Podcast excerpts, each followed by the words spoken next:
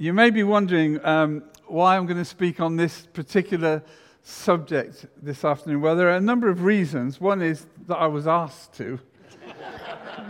um, um, but there, uh, another reason would be that today has actually been designated as Reformation Sunday.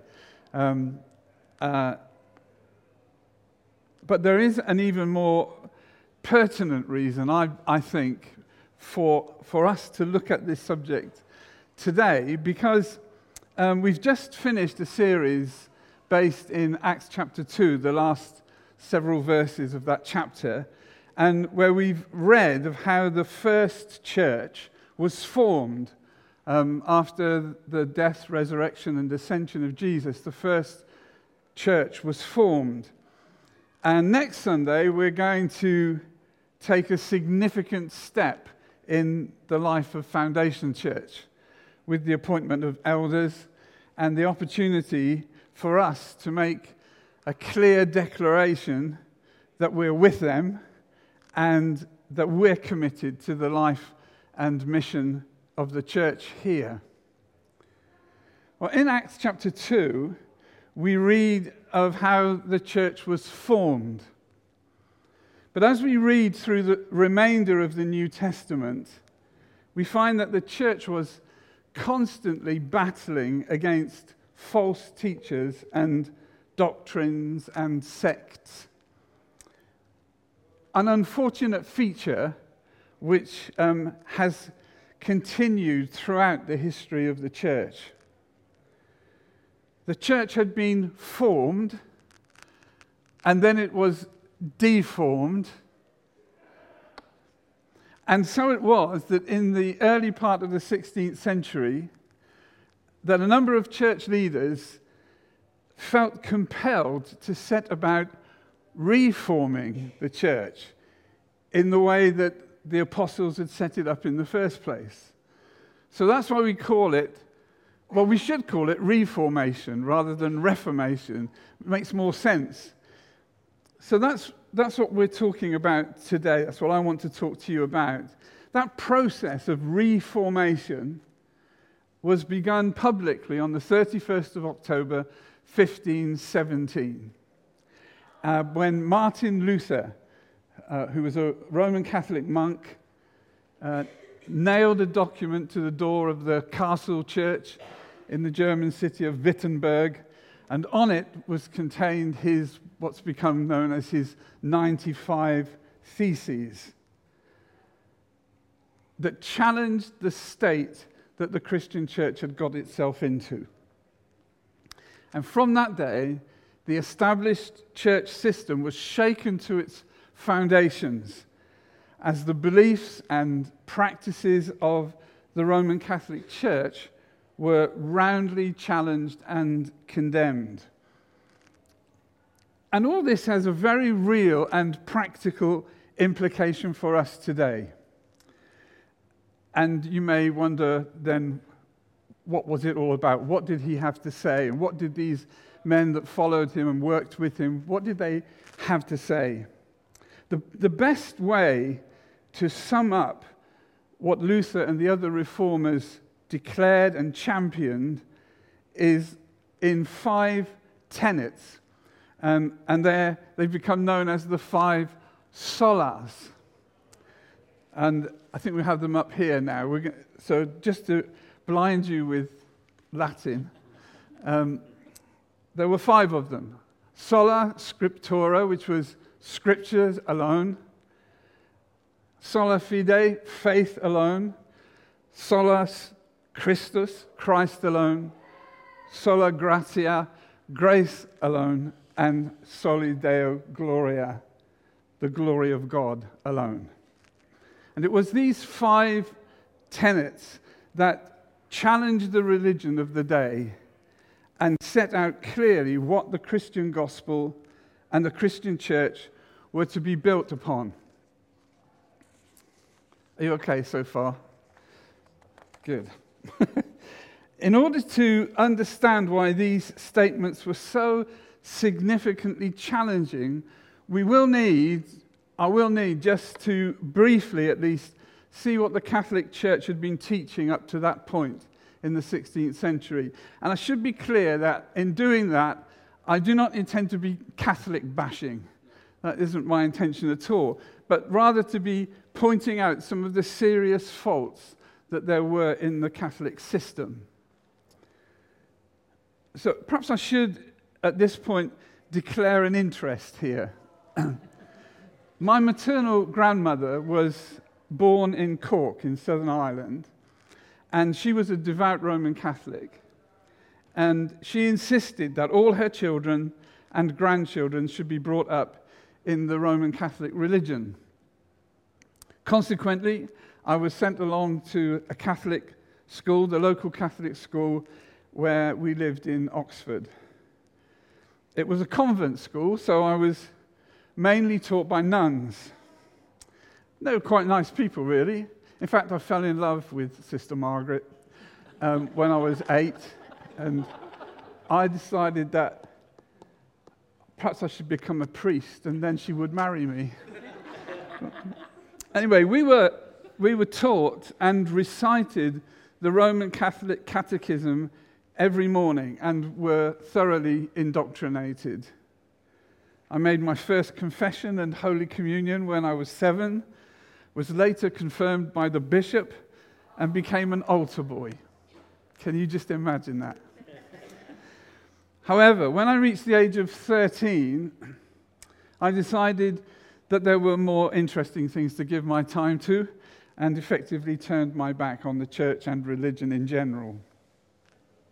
I left school at the age of 16 and started an apprenticeship in the printing industry. And it was there that I worked alongside another apprentice who happened to be a member of the Salvation Army.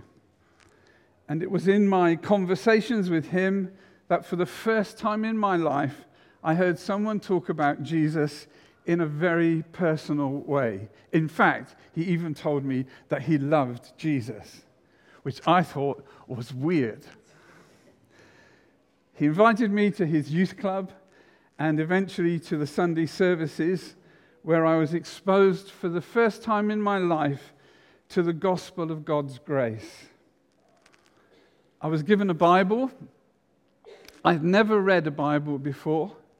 Um, when I was at secondary school, which was a state school, in those days, I don't know if it still happens nowadays, but in those days, if you were a Roman Catholic, you didn't have to go into assembly and you didn't have to go into RE lessons, which was great, I thought, um, because you could catch up on your homework when everybody else was singing hymns and stuff. So, this was the first time that I had ever read a Bible. So, as I read the Bible and was taught what it teaches, my eyes were open to a whole new approach to the ways of God. And his love for me and, um, and the unearned, unmerited grace that he gives to those who simply come to him in faith. And then the eternal life that is ours because of what Jesus did through his death on the cross for us. And so it was that in March 1966, at the age of 17, I acknowledged Jesus as my Savior and my Lord. And since then, have sought to live my life in line with what this book says. So for me, these five solas, just in case you were thinking, this is, this is going to be really boring, you know, it's like half in Latin for a start. Um, I just want you, I want you to know that these five, five solas, these five alones, these five tenets are absolutely at the core of my relationship with God. And to sum up this position, there's this statement the scriptures alone are the basis for the gospel that shows us that justification with God, being right with God, is by faith alone, on the basis of Christ alone, through grace alone, to the glory of God alone. So I want us to just take a brief look at each one of those things. So it's a five point sermon, um, but I, I promise it's not going to be too long. So let's take a brief look at each of them and, and rejoice together at what they mean for us today as life changing for us as they were for the first disciples of Jesus and for the reformers of the 16th century. So, first of all, then, sola scriptura, scripture alone. The reason the church had strayed so much and adopted strange ideas and practices was because it had moved away from the Word of God and, uh, and away from the Word of God being um, the absolute and final authority for faith and practice. That you, you didn't go, they, they, they started listening to other people, other ideas that were brought in, and they'd strayed away from what God's word taught. Now, as I said just now, the, the issues are, are not simply between Roman Catholicism in the 16th century and Protestantism. It's, this was going on much earlier than the 16th century. In fact, we find examples of this straying away from scriptural doctrine or the apostles' teaching within a few years of the church being formed. So let's just have a look at a few examples of this from the New Testament. In Galatians chapter 1, and verses 6 and 7, Paul wrote to the church in Galatia and said, I'm astonished that you are so quickly deserting him who called you in the grace of Christ and are turning to a different gospel. Not that there is another one, but there are some who trouble you and want to distort the gospel of Christ. So we can see very early on there were strange doctrines coming into the church. And then when Paul wrote to Timothy, in his first letter to Timothy, in chapter 1, verse 3, he's, he's speaking to this younger man and saying, Remain in Ephesus so that you may charge certain persons not to teach any different doctrine, nor to devote themselves to myths and endless genealogies which promote speculations rather than the stewardship from God that is by faith. And a few chapters later, in that same letter, in chapter 4, verse 1, he says, Now the Spirit es- expressly says that in later times some will depart from the faith by devoting themselves to deceitful spirits and teachings of demons through the insincerity of liars whose consciences are seared. So these things were not new in the 16th century. These things had grown within the life of the church to the point that the reformers felt this has got to be challenged. We have got to tackle this. So that sort of situation persisted right up until the 16th century and has continued beyond that to this present day, when there is a, a, a plethora of strange ideas and cults and religions purporting to be the truth about God. It's as important today as it ever was to keep coming back to this one source of God's truth. It's, it's, it doesn't change. We need to keep coming back to it. It's like the plumb line against which we align our beliefs and practices.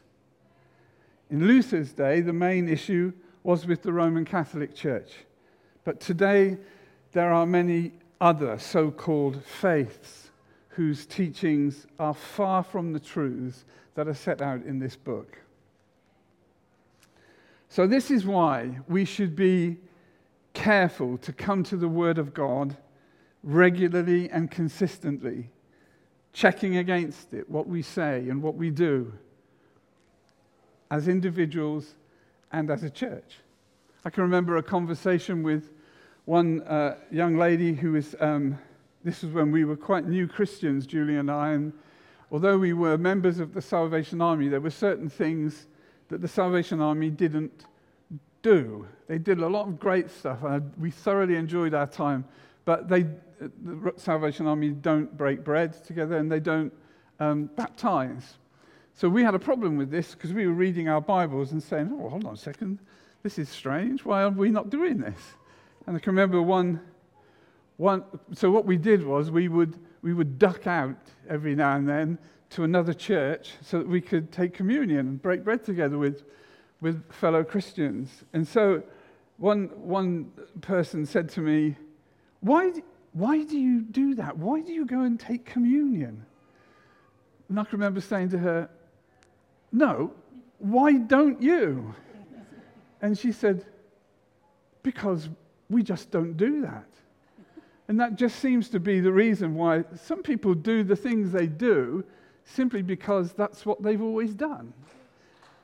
And it's, that's why it's so important to keep bringing these things back to the Word of God and saying, well, what does it say here?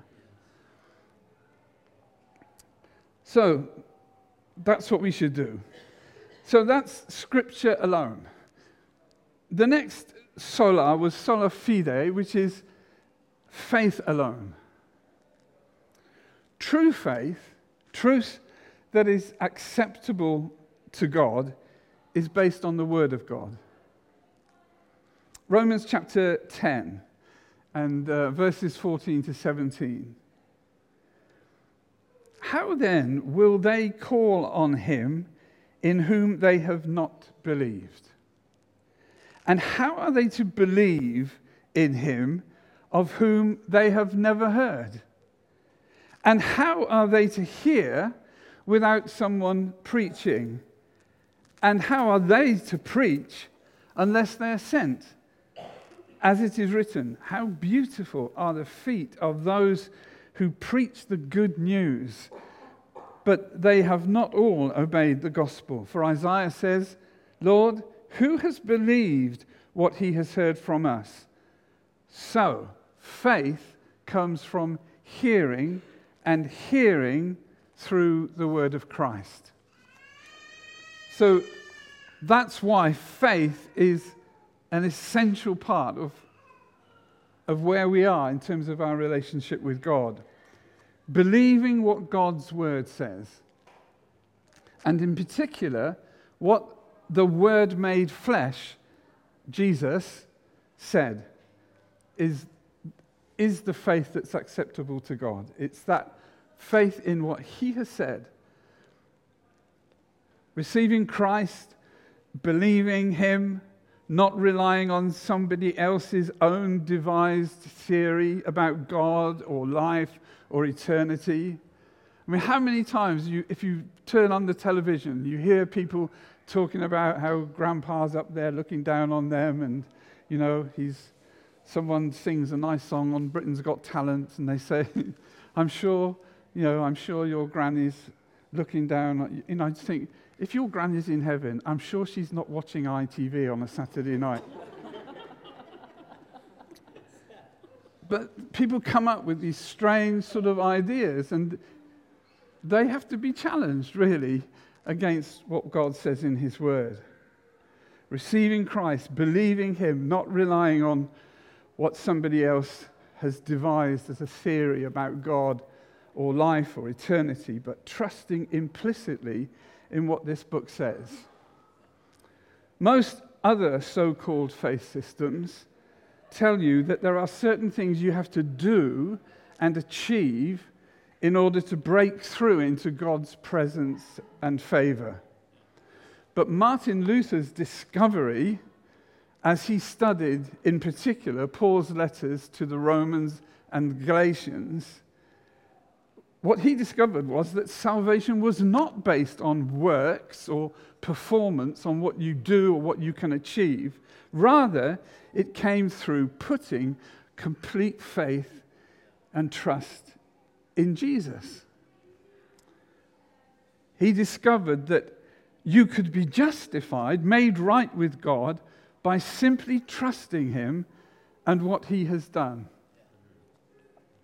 Luther said when he was on the cusp of um, discovering this wonderful fact, he said, If I could believe that God was not angry with me, I would stand on my head for joy.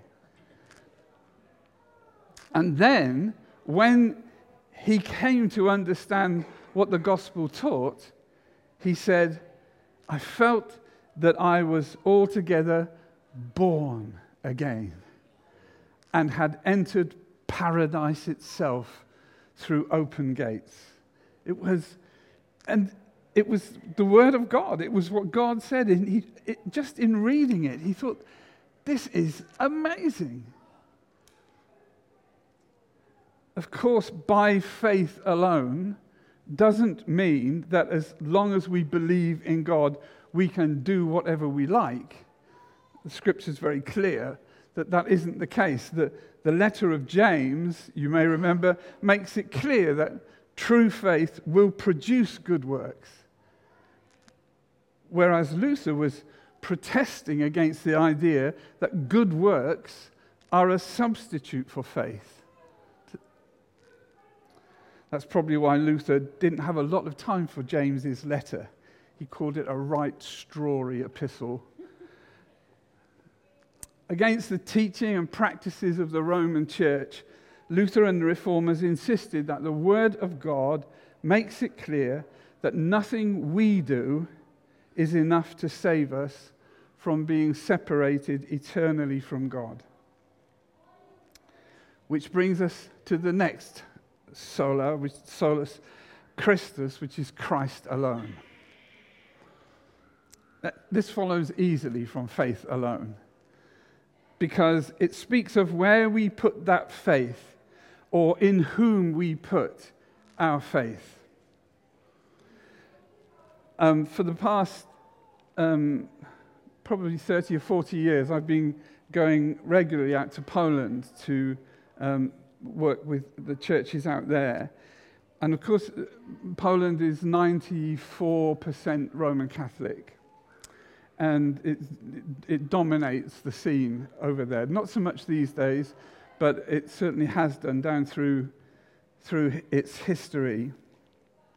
And um, on one occasion, I was, I was there and uh, I was talking to a lady after I'd been I've been preaching, talking about Jesus, and um, this lady said to me, why do, you, why do you talk to Jesus all the time? And I said, um, I was taken aback. And I said, What do you mean? She said, Well, we talked to Mary. And I said, Why? And she said, Because she was one of us. So she, she knows what it's like to be a human being. And I said, but, but Jesus was a human being. You, know, you can talk to him. But it's, it's an incredible thing that that shift has been taken so that if you go into the large churches in, in Poland, the main central altar is dedicated to Mary, and Jesus is off in some little side chapel um, because, they, because they say Mary is the Queen of Heaven and she is the Queen of Poland, actually. And a previous pope, not very long ago, who was Polish, um, devoted a lot of his energies to promoting this worship of Mary. So, this is important those things, I believe, to use a strong expression, are an abomination to God. They're an abomination to Mary, actually. Um, uh, for people to put her in the place of Jesus is, I'm sure, an offense, a deep offense to God.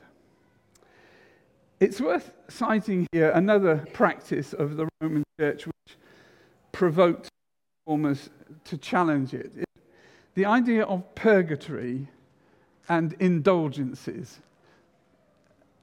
Um, purgatory was said to be a sort of halfway place between earth and heaven, where all imperfect souls go to be purged of their sins before they are admitted to heaven. So you would, you would have a, a time that you would, you would go into purgatory. Um, but it was taught you could be given days off of your sentence um, by being granted an indulgence, uh, which could be earned in various ways. For example, in the year that Martin Luther nailed his theses to the church door, the then Pope, Leo X, declared that anyone donating funds for the building of St. Peter's Basilica in Vatican City um, would be granted indulgences. So they, that would be a redu- reduction in their term of, um, in purgatory.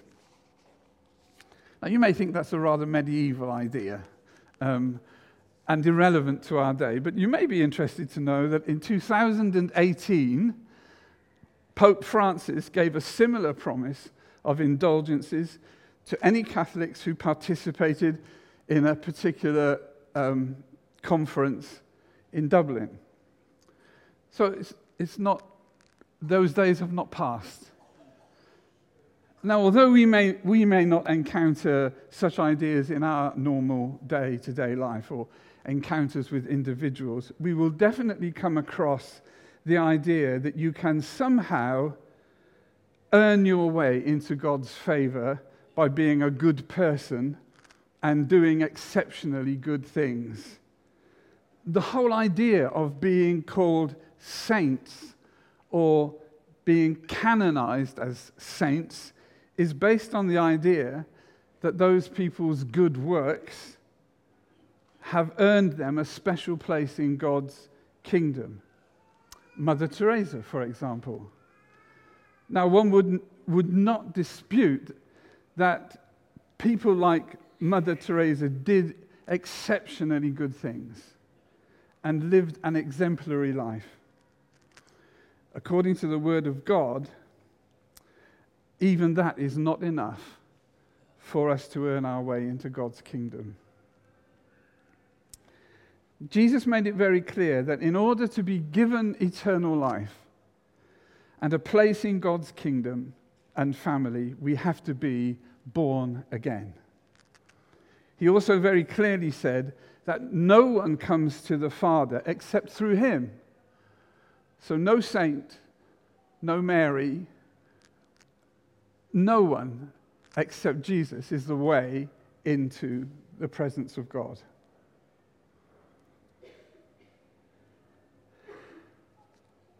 No works or indulgences or saintly acts that we perform are enough. We need a Savior, and there is only one. Many of the songs the Christian church has been singing down through the years repeat and recite that fact over and over again. We're so familiar with them. And can it be that I should gain an interest in the Saviour's blood? Died he for me? who caused his pain for me, who him to death pursued. Amazing love. I think the word amazing was invented for the Christian church. I mean, it's a word that we just use it. So I'm amazed at God's grace. I'm amazed that He loves me. This imperfect person who messes up so often, I'm amazed that He loves me. I'm amazed that He's made a way for me to know him. Forbid it, Lord, that I should boast, save in the death of Christ, my God. In Christ alone my hope is found. What can wash away my sin? Nothing but the blood of Jesus. Just as I am, without one plea, but that thy blood was shed for me. Well, I could reel off a whole lot more. And week after week, we remind ourselves and one another about this. We sing it and sing it, and so we should. And we also remember what He has done for us by breaking bread together as we will do later on. It's our way of remembering this is the only way for us to come to God. It's through Christ. Salvation is not earned, it's not warranted, it's given based on the fact that Jesus died in our place, bearing our punishment for our sin. Which brings us to number four sola gratia, grace alone. In Titus chapter 2, verse 11, Paul writes, For the grace of God has appeared, bringing salvation for all people. By this, he's not saying that God was not gracious until Jesus came. He's not saying that. If you read your Old Testament, you'll know. He was gracious to Adam and Eve. Uh, he could have destroyed them, but he didn't. He covered their nakedness and still provided for them. Noah found grace in the eyes of the Lord. David was shown grace uh, in his life, and so on and so on. So God was gracious throughout the Old Testament history. But, but when Jesus came into the world, the grace of God appeared. You could see it. You could see it embodied in a person. In his gospel, John introduces Jesus in this way. And the Word became flesh and dwelt among us, and we have seen his glory glory as of the only Son from the Father, full of grace and truth. And from his fullness, we have all received grace upon grace. I love that. Grace upon grace. It could be translated grace instead of grace, grace in place of grace. When you've used up that bit of grace, there's more, there's more grace. And here on, from the coming of Jesus, we discover the grace of God all over the scriptures because Jesus and what he did and what he taught, in, in that we see the grace of God at work. So, what is it? You probably could tell me just as easily as I'm telling you, but what is grace? The best way to understand it is that it is a gift. It's a gift.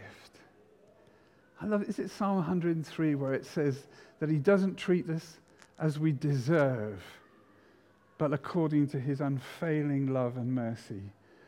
What a wonderful thing that is. Don't, don't, don't you find yourself coming back to that almost daily. I'm so glad, Lord, you don't deal with me according to what I deserve. It's something that's not earned or merited or warranted, it's completely given. What Jesus did, he did out of perfect love, compassion, and generosity. Not one of the people he healed or delivered or helped had done something to deserve it. It was grace.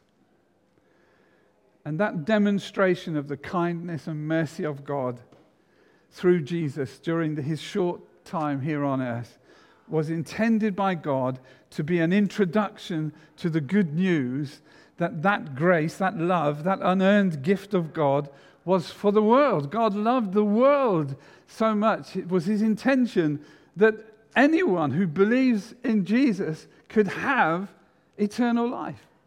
It was a gift offered. And the only earning of it was done by Jesus when he died on the cross. A few more, just a few verses. I mean, I said you could find grace all over the New Testament, but here's just a few verses. Romans chapter 3 verse 24. And we're justified by his grace as a gift through the redemption that is in Christ Jesus. Chapter 5, verse 8. God shows his love for us in that while we were still sinners, Christ died for us.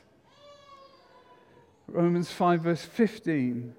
the grace of God and the free gift by the grace of that one man, Jesus Christ, abounded for many. And chapter 11, verse 6 But if it is by grace, it is no longer on the basis of works. Otherwise, grace would no longer be grace. And Ephesians 2, verse 8 For by grace you have been saved through faith. And this is not your own doing, it is the gift of God, not a result of works, so that no one may boast. I grew, I didn't, I, I, I didn't re- until I became a believer in my late teens, I didn't realize how much of that, um, the culture that I'd grown up with, how much it had, it had soaked into my understanding of things. This, this idea that God would only love me if I did, if I was a good boy, if I did good things. And I can remember going to make my confession on a Saturday morning and going in and telling, you know, I, I had to tr- really try hard to think of something that I'd done bad. You know, the worst thing was I didn't go to church, but there were lo- loads of things I had to sort of try and, I sort of wanted to impress the priest that I was, that I really did need forgiving. I don't understand. Anyway, but I can remember the relief I can, I can remember ra- the road where the church was, there was a school there and it got iron railings all the way down. And I used to run along, used to run down the road, running my hands along this fence, thinking, I'm free, I've been forgiven, you know. Oh dear. Anyway, but even, even later, after uh, all, I'd put all that behind me and I'd become a Christian, and th- there was still there was still that inbuilt sort of feeling that I've got to do, I've got to do something. You know, God can't love me. How can God love me if I've done things that have offended him? And you, you just have to keep coming back. It's, it's, it's grace, justice. It's grace. It's a gift. He loves you. He's your father. He loves you. Do you love your children? Yes, Lord. Well, do you forgive them when they do things that are wrong? Yes, Lord. And do you approve of what they're doing? No, Lord. But you still love them. I still love them. I still love you. this is my conversation, daily conversations with God. So, as time moved on, a different strain of teaching had crept into people's understanding of the way God works. Certain things had to be done to earn forgiveness from God and to have eternal life beyond this one. In order to have a relationship with God, certain things had to be done. For example, in the early days, there were a group called the Judaizers who insisted that you could only be accepted by God if you observed certain Jewish practices and rites, like circumcision, for example. And this is why Paul wrote his letter to the Galatians it's true to say that he was furious with those who were insisting on these rules being followed. So it was that by the time we get to Luther in the 16th century, we find a whole raft of things that people were being asked by the church to do in order to earn their way into the favor of God. The concept of it being a gift had somehow been lost. And people had become, like the Galatians many centuries earlier, imprisoned by a religious system that bound people up. And I guess the reformers would have wanted to echo Paul's words in Galatians 5 it's for freedom that Christ has set us free. The simplest way of ex- explaining the grace of God is to say that Jesus died in our place and took the burden of our sin and the punishment we deserved. And as we put our faith in that and in Him, God gives us forgiveness and accepts us as His own children forever. And so we come to the final sola, soli Deo Gloria, the glory of God alone. You see, it's all building to that. It's saying, It's not what you do, it's not what he does, it's not what somebody else does. It's God. This is God has done this for us. Simply states that there is only one who deserves the credit, the praise, the glory for this great gift of salvation and the hope that we have for eternal life. No one else has done this for you. No one else has done this for me. Nothing we can do earns us any credit. No pope, no saint, no apostle, no priest, no pastor gets the praise. God alone. God alone. And that's what colors and flavors everything we say and sing when we gather here every Sunday evening. To God be the glory. Great things. He this is this is great. It is so great. And I know we're very familiar with it because we sing it and sing it, but, I, but don't let's ever lose the fact that it is amazing. It is amazing. He didn't have to do this, but He's done it. He's done it for us. I just want to read um, Revelation 7 9 to 11.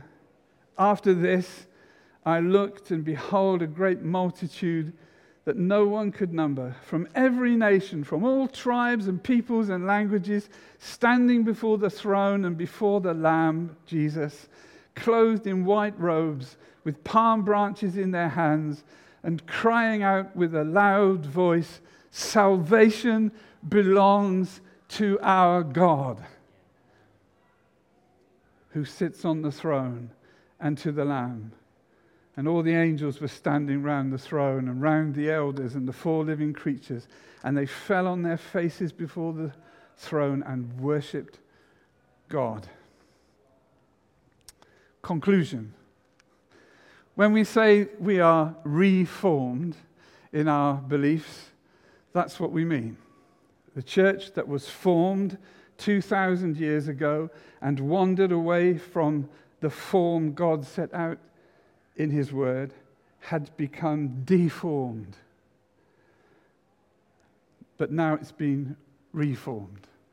Reformed, and by God's grace and with his help, our desire is always to hold to that simple statement that I made at the beginning. The scriptures alone are the basis for the gospel that shows us that justification is by faith alone on the basis of Christ alone, through grace alone, to the glory of God alone.